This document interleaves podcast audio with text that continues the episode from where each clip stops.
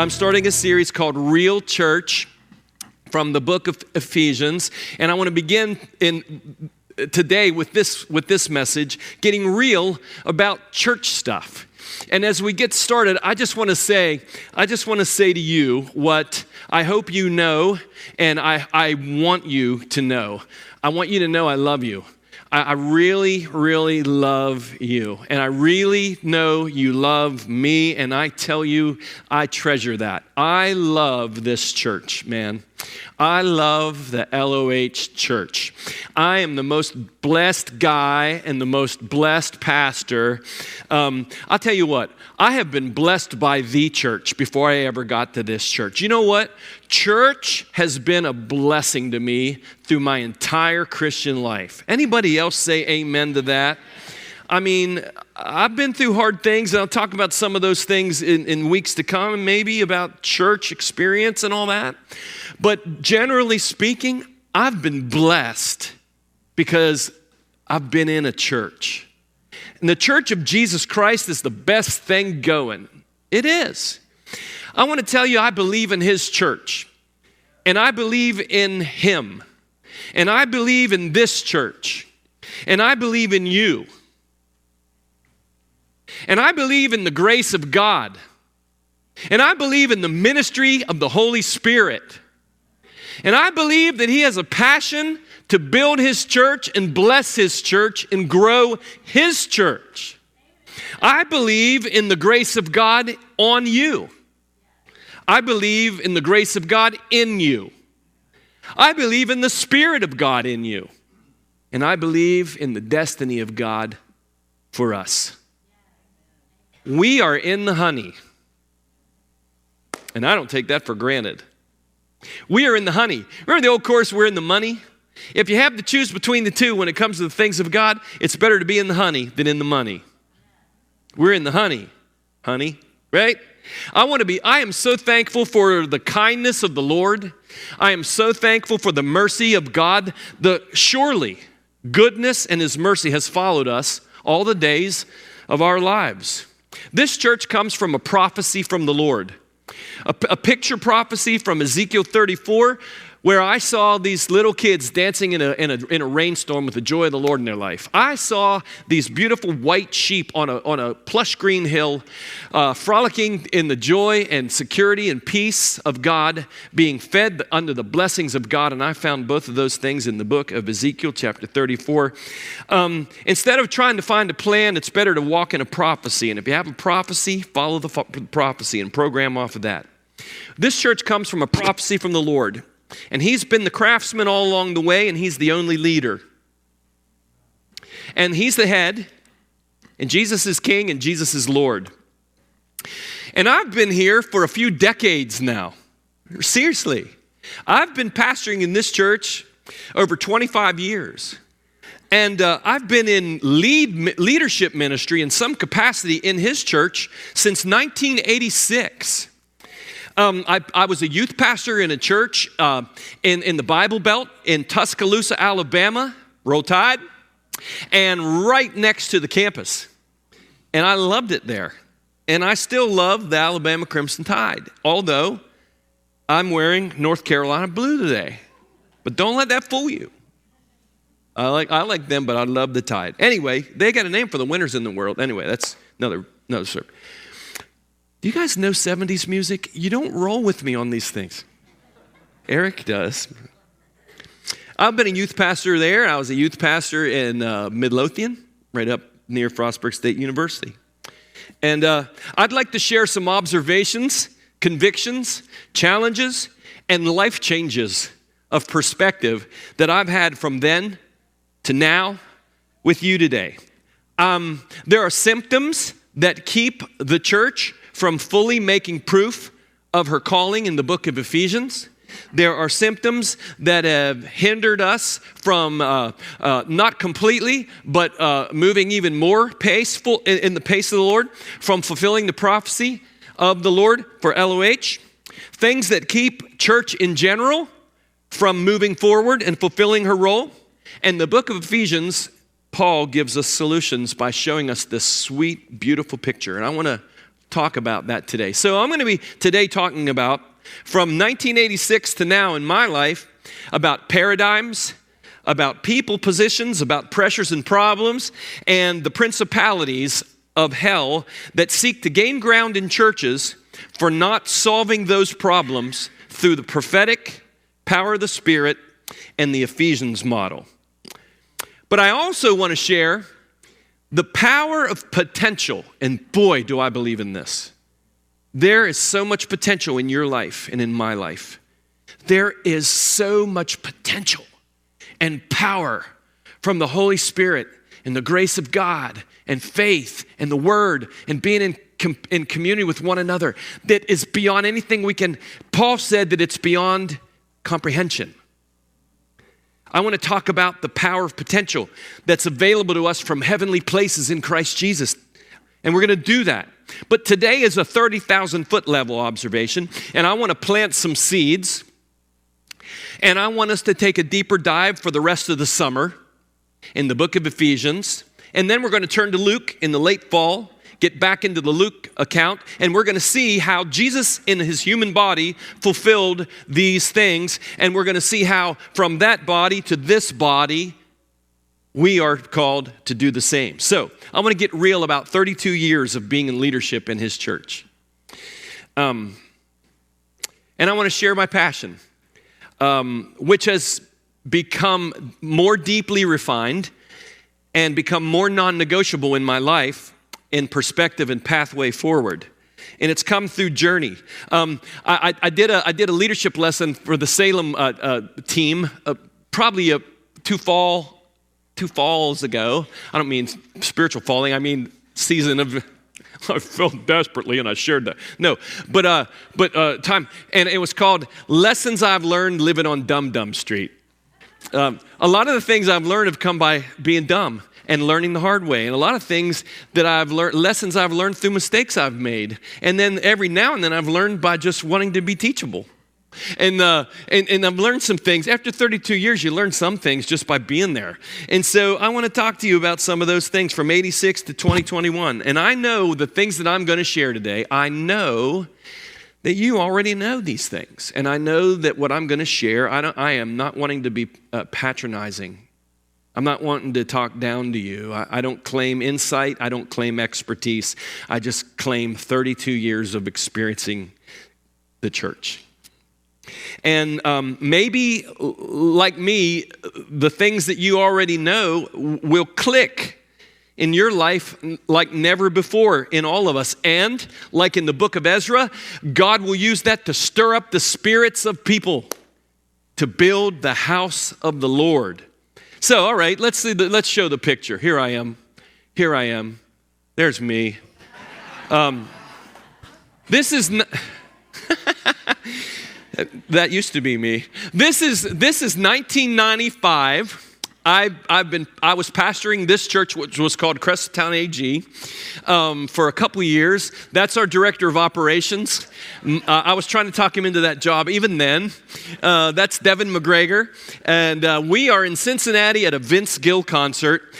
Uh, the explanation for my hair it was the 90s and I was crazy. But other than that, I was pastoring this church, and I had gone up into the attic of the old building, and I found this box that had old membership cards in it. And I was reading what it, you had to do to become a member of Crescent Town Assembly of God. And there wasn't one thing in there you had to do. There was just things you had to promise not to do. And it went like this I promised not to go to the dance. I don't know if Wyatt Earp wrote this card or not. I promised not to play cards. I promised not to go to the movies. I, am not kidding you. And I saw that, you know what I did? You know what I did with that card? I went, boom. And I thought, you know what this church needs? It needs a paradigm shift. So, one of the reasons, not the only reason, the other reason because I always wanted to grow my hair long. And so, that and this reason, I just wanted to blow that stuff up as. So, I got my rock and roll uh, brother in law to start leading worship. We had a lady that led uh, music before that. God love her, but she played piano like she was wearing mittens. And so, therefore, I knew the Holy Spirit wasn't going anywhere with that. So we just decided we decided to see if we could make changes and live to tell about it. Because a lot of places you don't. And the Lord's been gracious to us, and I did a lot of things wrong, and I did things with too much vinegar. You think I have too much vinegar now? You didn't know me then. Because I didn't have much then at all. But anyway, get that thing off there. If the Lord said to me, Listen, I'll get your hair back, but you got to promise you can only wear it like that, I'd be like, I'm in. I'm totally in. I don't care what anybody thinks. I'd be totally in, man. I would so be in. Even if he said it was only, Eric, if he said it had to be purple, I think I'd think, think about it. There's, a, there's room for everybody today, right? Anyway. All right. Anyway, I've crossed paths since 86. 86. Holy cow. The Pirates were almost good back then. I crossed paths with paradigm shifts with people positions and pressures and problems, principalities, and powerful potential. Let's talk about paradigms first. Here is one in Ephesians 1. Gosh, I'm already 13 minutes in. Holy moly. Here's one from Ephesians. And he, God the Father, put all things in subjection under his feet, that's Jesus' feet, and gave him, Jesus, as head over all things to the church. The church isn't all things, It's, it's in the all things. And here's the good news Jesus is head over the all things. He's head over Fauci. He's head over, he's head over Iran. He's head over uh, the Republicans. He's head over the Democrat Party. He's head over the church. He's head over, head over, he's head over all things. And the church isn't all things. The church is in the all things, and he's head over the church, which is, not is like, but is his body. There is no other body on the earth but the church of Jesus. He's not coming down to fix us. We are the fix. The fullness of Him who fills all in all. Paradigm, right? That's a, that's a mental image that you either know you have or you don't know you have. Most of us, I know that there are a lot of paradigms in me that, that I, I need to have changed, and I don't know that until something awakens it, right? Um, when I started, when I grew up in, ch- in church, and even at beginning in church uh, ministry, I saw the church as a building more than a body and a place of people who believed in Jesus came get together. And, and, the, and the predominant, not the only, but the predominant messages that were crafted in church at the place was to bring people to a decision to receive Jesus Christ. Um, because the, the, the paradigm that, that we, we lived under predominantly came from the 1800s when people like D.L. Moody and great evangelists would have these things and people would make decisions. They'd preach for people to get saved. That's a great thing, right? That's a hey, getting people saved is a great thing. It's God thing. But the church gatherings became, you know, with the place where you hoped Uncle Louis, for the one time he ever came, that pastor would preach a salvation message. Listen, I remember one time on a Sunday night service, they used to have them back when Peter, James, and John and I lived. In a Sunday night service, I saw two of my buddies that didn't know Jesus walk in the back door, and I had a sermon ready to preach, and I saw them, and I knew they weren't coming back, so I changed it and preached on heaven, hell, and the coming judgment and they all came to the altar. Booyah, right?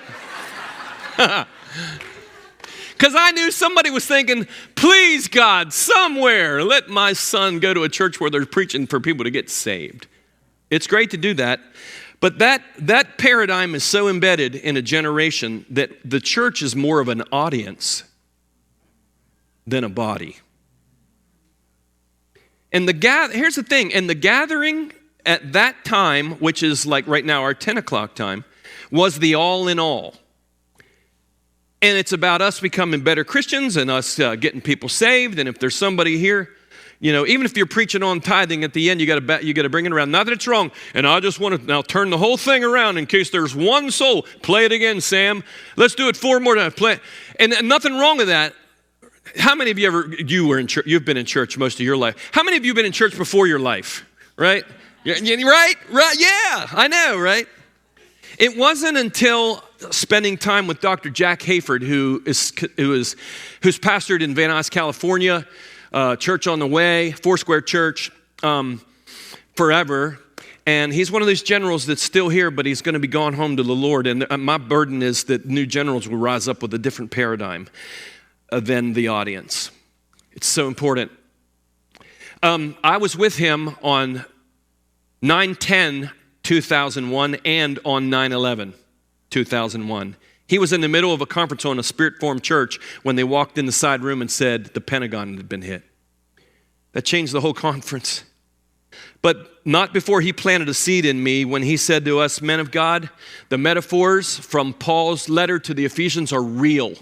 Go home and allow the Holy Spirit to press that into the mindset of your people so your church can be the church. Because Hank the mechanic who sits out in your church thinks that you're the only ones with the key to the kingdom. Press them into Hank's hand so your church can be the church. That metaphor got down deep inside of me. It got down deep inside of me. The metaphors are real. I want you to say this out loud with me. The metaphors are real. Now say this with me. The church is a body. The, the church is a temple. The church is a family. The church is a flock. The church is a bride. The church is an army. And the audience metaphor is not in the Bible. The audience metaphor is not in the Bible. And we must get back to the Bible because the metaphors are real. You're dismissed. No. audience is not the right paradigm. And all of us in this room, including me and every pastor I know, amen that. We all know that. Just like we all amen, we all want Acts 2 until we get to an Acts 6 problem. Because when you get in the Acts 6 problem, everybody brings that to that and says, hey, the widows are being overlooked, dude. And Acts 2 fire dies when we don't navigate Acts 6 correctly. Where's all the PKs? Your dad's a pastor, right? So amen that. If you don't amen that, no one else is going to. Okay? You're the one that missed dinners with your dad because he had to go out and do Acts 6. The metaphors are real. The Spirit wants to set our minds on this path. And I am to pastor the staff, the deacons, the deaconesses, and this audience into a new reality. And every leader that is a leader in our church must lead your team into the metaphors of the church. Why? Because God evaluates our maturity and our success on the benchmarks of the metaphors, not the amount of people that are here. And this one's a big game changer. And he put all things in subjection under his feet and gave him, You want me to preach for an hour on this? I just might. You got anything to do besides save the world? What else is more important? You got time for that? to the church, which is his body, the fullness of him who fills all in all. We are to measure our true success on maturing together in those metaphors. My true discipleship and your true discipleship is being evaluated right now in heaven on how much you and how much I am maturing within the realities of what body means to you, what building connecting your spirit to people in the spirit of the people God put you with, in the family idea of father, mother, brother, sister, of the flock metaphor of being shepherded, fed to flourish among other sheep.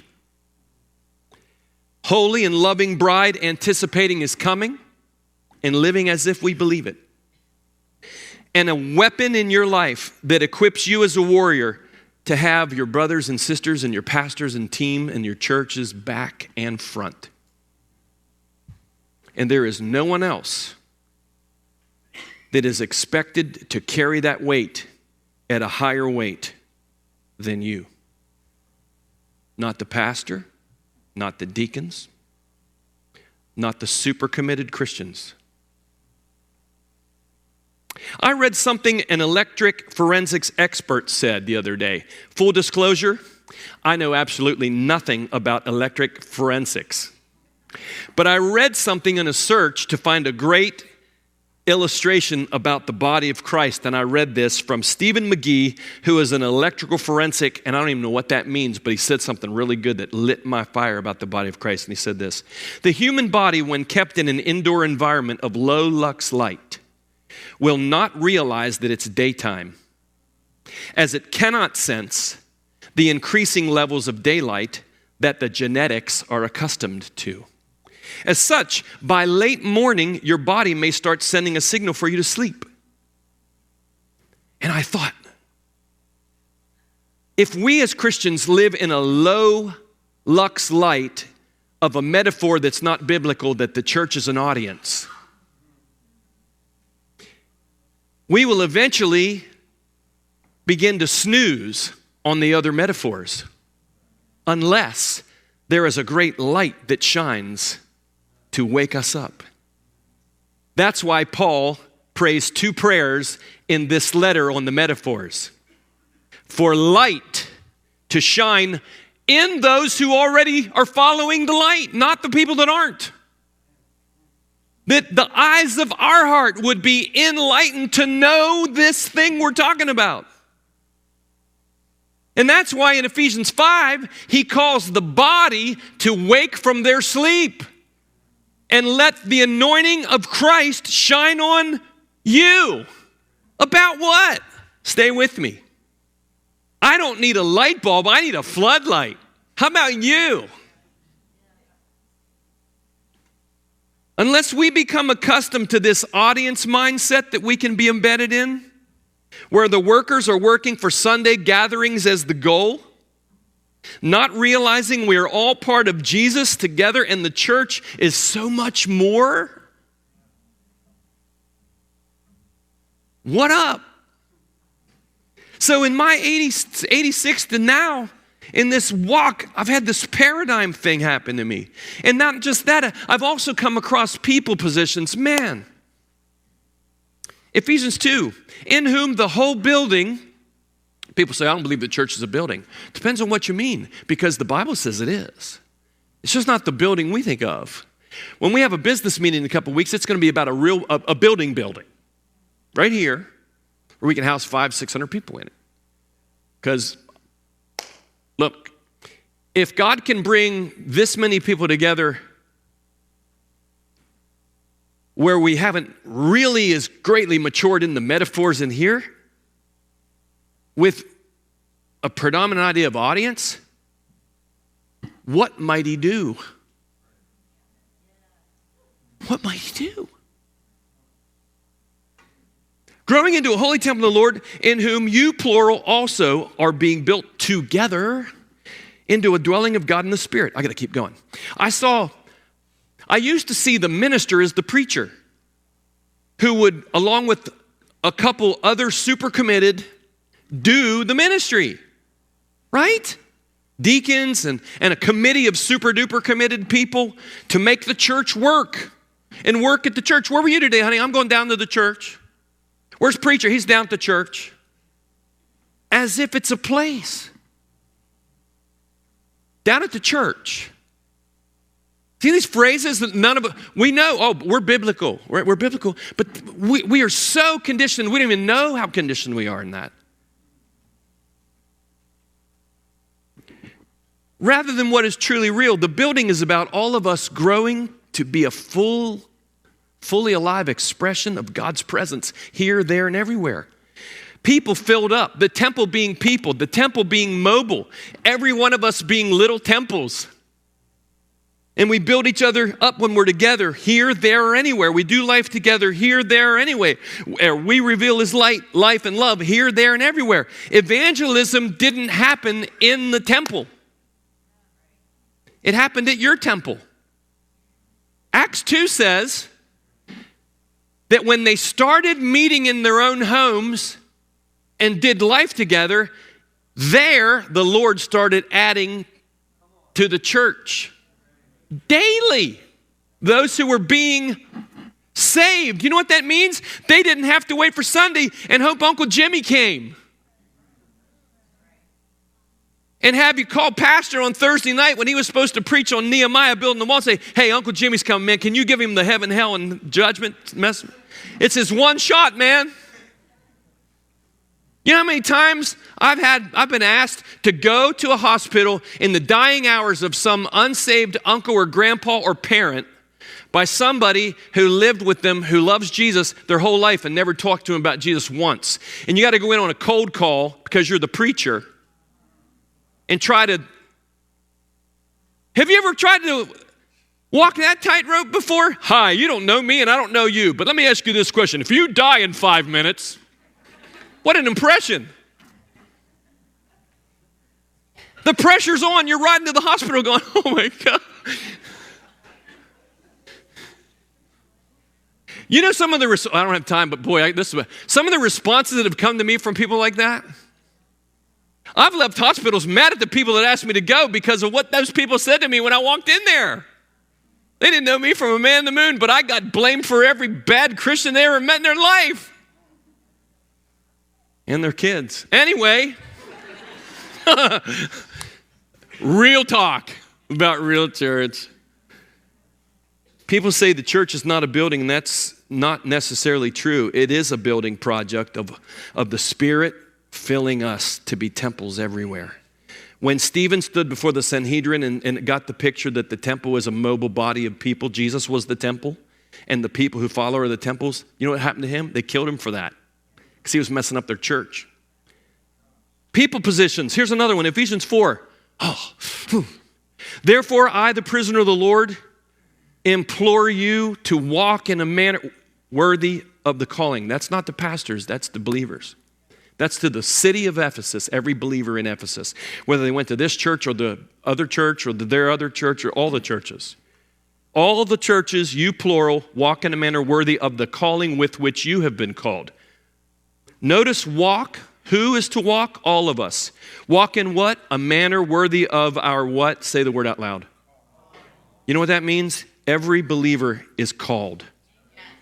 This is one of the biggest lies that the devil has passed that there is a special call of people and everybody else are followers. I'm not called. Everybody's called. There is no special call. That's a myth. Everybody's called, but there is special guidance and giftedness and placement within all of us who are all called. And every person is going to be judged exactly like preachers, whether or not they lived in a manner worthy of the calling. And here is the evaluation how did you measure up to the metaphors of what you called church? Right. It says, Paul said, I'm a prisoner of the Lord. Everybody should see that. Everybody should be that. Meaning this, he has captured my treasures, he's captured my talents, he's captured my tongue, he's captured my time.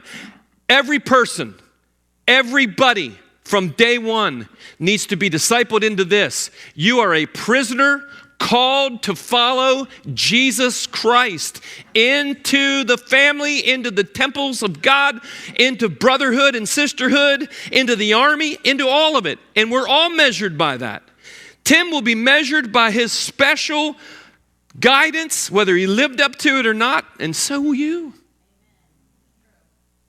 And we all walk out our exact same calling in many wide and diverse but beautiful, life enriching ways. And so that answers the question, question who is the minister? All of us. Who is the called? All of us. Hey, Jesus Christ never intended to build his church on the gifts or talents of a few but on the sacrificial servanthood of the all. I know I'm telling you everything you already know. There isn't anybody in here that's been in church and in the Word that doesn't know every single thing I've just said. You know it. I know it. But that leads to another thing. Since 1986, working under pastors and working in different churches from different parts of the country, it's the same everywhere. There are pressures and problems. Paul has a solution. In Ephesians 4, but speaking the truth in love, we, plural, are to grow up in all aspects. What are the all aspects? Remind you. Here are the aspects. We are to grow up in body, we are to grow up in building of the house of God, we are to grow up in flock, we are to grow up in family, we are to grow up in bride, we're to grow up in army. We're to grow up in all aspects. And I noted it again audience is not mentioned once. Remember the day they give you a Sunday school pin for never missing a Sunday school class? That's great. But there are people that never missed a they got them on their they got them in their Hall of Fame Christian room in their house. They don't know who they are in Christ, they don't know their spiritual gifts. But they never missed a Sunday.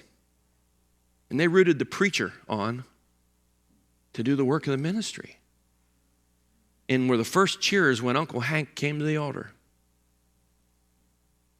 And there are churches like that that used to be. And 10 years, 20 years from now, this church will be like the used to be's unless we have a massive floodlight paradigm shift. Because there are pressures and problems that nobody can answer and fix. But if everybody plugged in like we are called to do, if everybody prayed like we're called to do, if everybody supported our work financially like everybody called to do, if everybody contributed time to others in the LOH family like we are called to do, just imagine what God would do.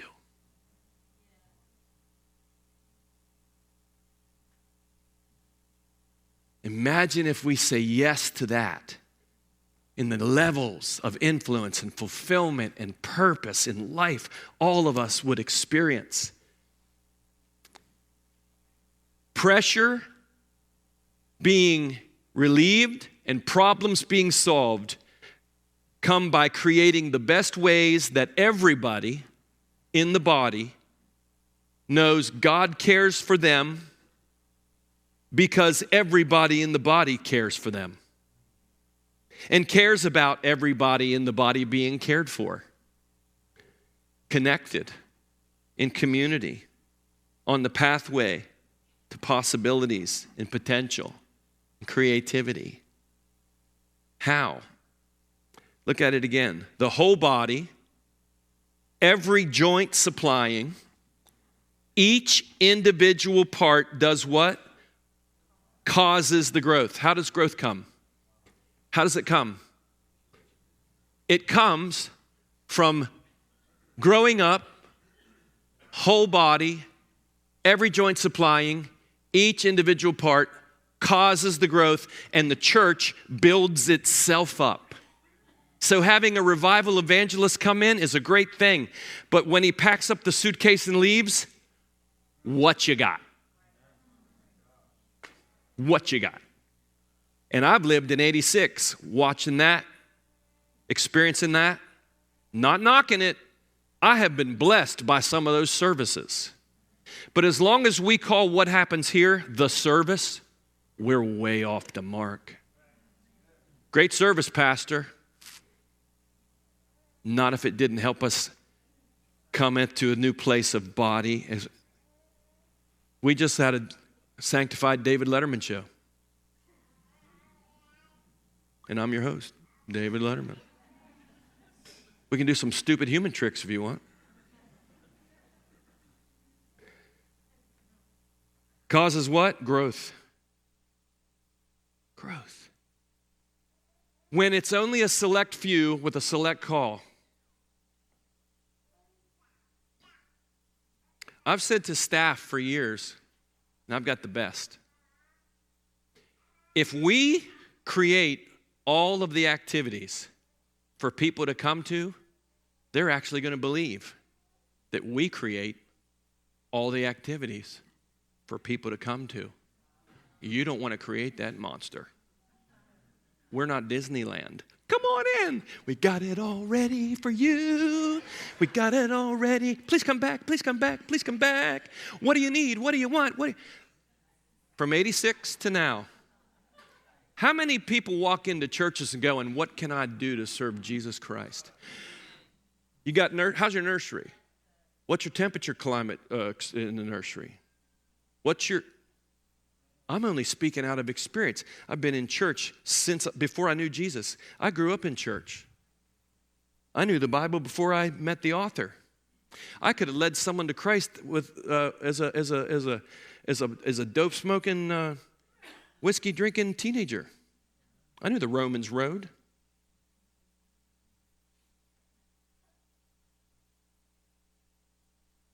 There has to be a floodlight happening, not a light bulb a floodlight in each of our lives that there's a mandate on all of us. We're all called to follow Jesus. And how do we know if we're following Jesus? Because we're Bible believing Christians. There's a ton of those churches. I've seen churches that'll have stuff like, we believe in the 1611 version of the King James. You know, and that's what we're about. Right? I'm not knocking that. And then I've seen churches, listen, just because it says Assembly of God on the sign doesn't mean God's in the assembly. Just because we're Bible believing whatevers doesn't it means it might just mean we believe in John 3:16 and we believe it's inspired, but getting around to Ephesians 4 and the metaphors, we hire people to do that. And if they don't do it, we'll hire somebody else. Is that is is is that plain enough?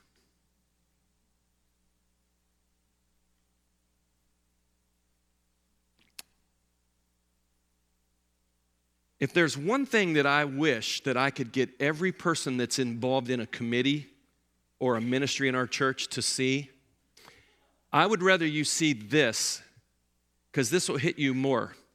It's Lucy and Ethel at the chocolate factory, right? Okay? Just think of you right now, whatever you do in our church, whatever you do, and you're good at it. And that means probably all of you should think because you're all good at it. But I'm going to go back, and I'm not going to name names, but since I've been here, there have been people that are really good at doing stuff, really good at doing stuff, and they've done a great job, and we didn't have it. Listen, I'll tell you what, before, before Jeff Yoder cut the grass, Jesus didn't do a good job at it.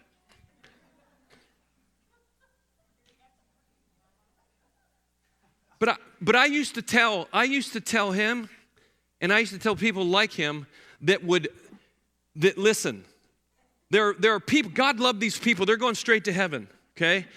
There these people that are in nursery work. They're these people that nobody knows, and they're cutting the this, and they're doing the that, and they're all that, and they're, you know what, rain, snow, sunshine. If people are nasty to them, they keep going anyway. They're those people, they're going to be right there next to Peter, James, and John. And they don't stand up here. But I used to say to Jeff, I hope you don't get run over by a car, brother, because we won't have anybody to cut the grass. I hope the Lord doesn't take you home like Elijah. He'd just laugh. I'd say, I'd say, you know what? The most successful thing you can do as a, as a successful leader is have a successor. Because too many times in our church, and this isn't on him because he got it, too many times in our church, people that do something really well quit doing it, and then we go from what we were doing back to nothing. Back to nothing. So it's more important to have people who can work for Bill Belichick than having a Bill Belichick. Some of the greatest NFL football teams in the 80s and 90s came from working on the staff of the head coach of the San Francisco 49ers because they duplicated and multiplied and reproduced that paradigm in the NFL. These two girls, when the pace of the chocolates coming down the belt wasn't real, it was practice, they were like, We're great at this. Don't you feel the Holy Spirit? It's just me and you. Man, look what we're doing. And then that woman that talked like a guy came in and she goes, That's really good. She's like, All right, speed it up a little. And they got the real. Remember what? Hey, this is all you need to have ministry success. Just go watch the Lucy and Ethel Chocolate Factory and ask if you have enough arms if 100 people walk in the door next week from somewhere we never expected. If, if, if part of the black church community starts showing up here, is that when we're going to start? Anyway, you know what they needed? They needed more arms. And guess what they would never have? More arms growing out of their arms. You know what they needed? People. And you know how you get people? This is, this is extra. You don't get up and say, We need people to do the things church nobody wants to do because everybody's expecting Disney World. But what we need is would you like to see these babies grow up loving church and walking around here without their shoes on? Eating cookies out of the fridge they didn't even ask permission to because they think this is their house. That's how you sell vision. You don't get them go, we need more workers. Who doesn't? right how many people if you're if you're a part of the of the of the band team uh, your kids are in, in school band guess what if your kids are in pee-wee football guess what it's the same everywhere 20% of the people do 100% of the work and the other 80 evaluate it and decide whether or not you're worthy for them to play on your team and what they don't know is most coaches are going, I wish they'd go somewhere else. I told you, I told you I'm talking about real church. I, I was in a meeting one time with this old saint of God, and all these young whippersnappers were bragging about how many people they were running. And they looked at him and said, How many you running? He said, In or out. and he said, We don't got nobody coming, but praise God, we've got some divine subtractions. Don't you love this preaching, Carrie? Isn't this good? It's PK. Yeah. So, but I don't say that about you guys because you guys are a blessing and you guys get it and you guys want to be fully used of God. And just like me, you long to be. No. Close to. You know you need a pathway and a doorway. And I know that too. And we don't have, the, I didn't get something on the mountain straight from God written by the finger. We're just going to try growth track. And I'm not going to get up and we're not going to get up and say, the Lord showed us this, because if it fails, then we, we got to blame the Lord, because we're not going to blame ourselves. We're just going to try something called growth track. Because here's what I know The enemy that brings conflict into, into our church in the past, we never came near to splitting as a church over whether we believe the scripture's inspired.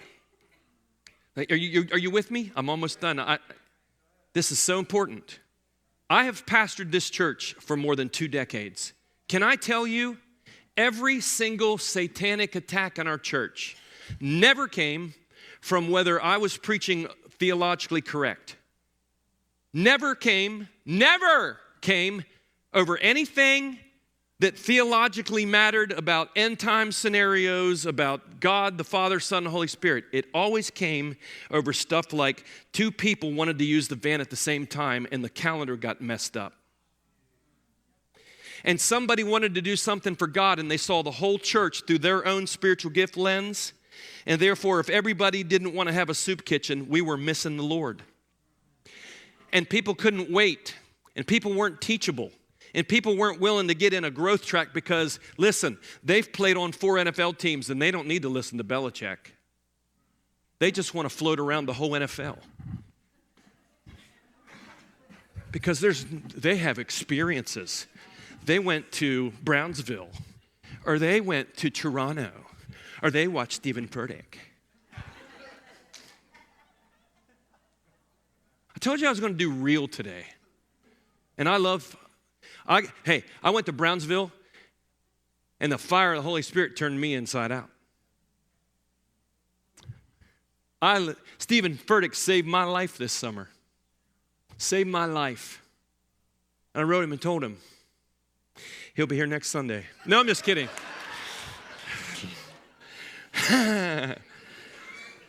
you think I'm joking?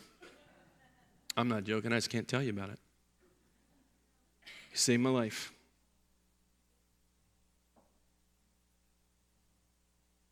So, if all of the demonic inroads into our church in the past, which will be in the present and in the future, come through administrative, not enough help, and the pressures and the problems that come from growth, like widows being overlooked. You know why widows were being overlooked?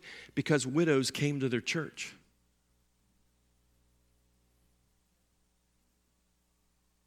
And the Acts 6 pivot off Acts 2 will make or break this church. And if we don't do Acts 6 right, which is you go select among you these people who've been through growth track, who get the metaphors right, and we will give them, instead of bringing every need up the ladder, you send it out. You know what happens when that happens? The church grows in ever expanding circles. We've never done that before. And I say we as a city, not as a Moss Avenue. And while we've not done that, there are these things called principalities. And we can pray till the cows come home and have revival services for six weeks straight. And when it's done and the evangelist leaves and the videos are over, we're right back to trying to get people from an audience mindset to seeing themselves in the body, called, bride, family, all of it. Are you listening to the Holy Spirit today? Therefore, be careful how you walk. Let's go. Who walks? Who's supposed to be careful? How you walk, not as unwise men, but as wise. Who's he writing this to? Guys down at the pool hall? Or the Christians in Ephesians who have been quickened and are seated with Christ in heavenly places? Is he ask, telling them they? They have to be careful how they walk. You know why? Because the culture of church is so embedded and the pressure of it being what the world wants it to be and what immature believers want it to be is incredibly strong. Most guys would never be able to survive what I'm preaching to this church today as a pastor. I'm just dumb enough to jump out there. You know why? Because I want my grandson to be in a church that's functioning in the metaphors. Because I want your kids to know what it is to have a Holy Ghost army surrounding them. I want your son to hear the voice because he's been taught to be teachable and humble and take off his shoes on holy ground and not be snarky and smart and an expert evaluating Disney World. I know. Be careful so that so then do not be foolish. You know what the Greek word is? I'll just let it you know. It's called moranos. You figure it out. Wonder what that is. But understand what the will of the Lord is. This isn't about, is it God's will to go to Walmart on Thursday or Friday? Does God want me to get a 55 inch screen or a 67 inch screen? No, this is the will of God. Grow up in the metaphors. Understand what it is. What it is. Next verse. Here is what winds my clock. Here's why I preach the way I preach, because for years and decades, I know that in my life, in this church, we have been this close. This close that we've had opportunities, that God's given me opportunities in liberty to be able to tell you this kind of stuff and live to tell about it. That we have fought things and went through things in order to get here. For this moment to say to you that what I've seen since 86 is the powerful potential in the people of God. Look at this verse. He would grant you, Paul prays two prayers over and over. I want you to pray these prayers over and over. And I know I'm not Belichick, so you can go listen to 24 other preachers, and you don't have to listen to what I say. But if you would, consider praying the prayers of Paul from Ephesians 1 over this place. And the second one is this that God would grant you according to the riches of his glory, so that you would be strengthened with power through his spirit in the inner man, so that Jesus might live in your heart through faith. That means Jesus lives out of your heart too. And that you, being rooted and grounded in love, and he tells you all that. Now, to him, this is my favorite part, who is able to do far more abundantly beyond growth track, far more abundantly than what Tim's trying to say like a crazy man anything you even understand with this and you're trying to navigate it, it's even wider than that, according to the power that works within us. To, G, to God be the glory where? In the church. To God be the glory where? In Christ Jesus. And when? To all generations, man. Keep going because I'm way over time. Jonathan Hayashi, I hope he's a Christian. I just found it and threw it out there with risk. I hope he's not like some kind of whack. Anyway, but it's, this is right. So, anyway, he said, I asked the dawning question if my church were to cease to exist today, would anyone notice we're gone? Would anyone even care to know? Or even noticed that the church is gone as the body of Christ has been so active in the community, loving them as Jesus would? And then I wrote, after reading that, I wrote to myself, I wanted to share with you the devil doesn't care how big our church is, he cares how influential our church is.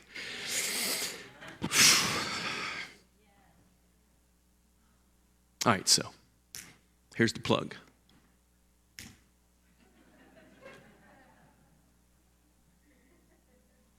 So,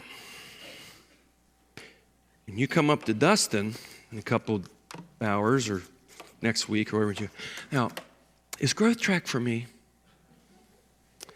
If you have more questions than answers about our church, you might be a redneck. No, you, yes. if you know your spiritual gift but don't know how to plug it in, you might.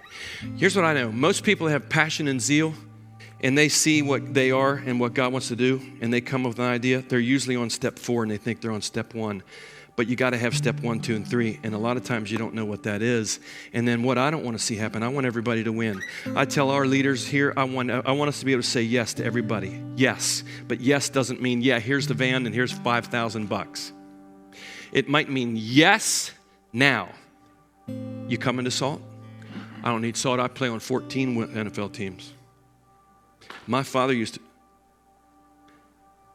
to, if we're the Alabama Crimson Tide, doesn't matter if you played for the Maryland Terrapins.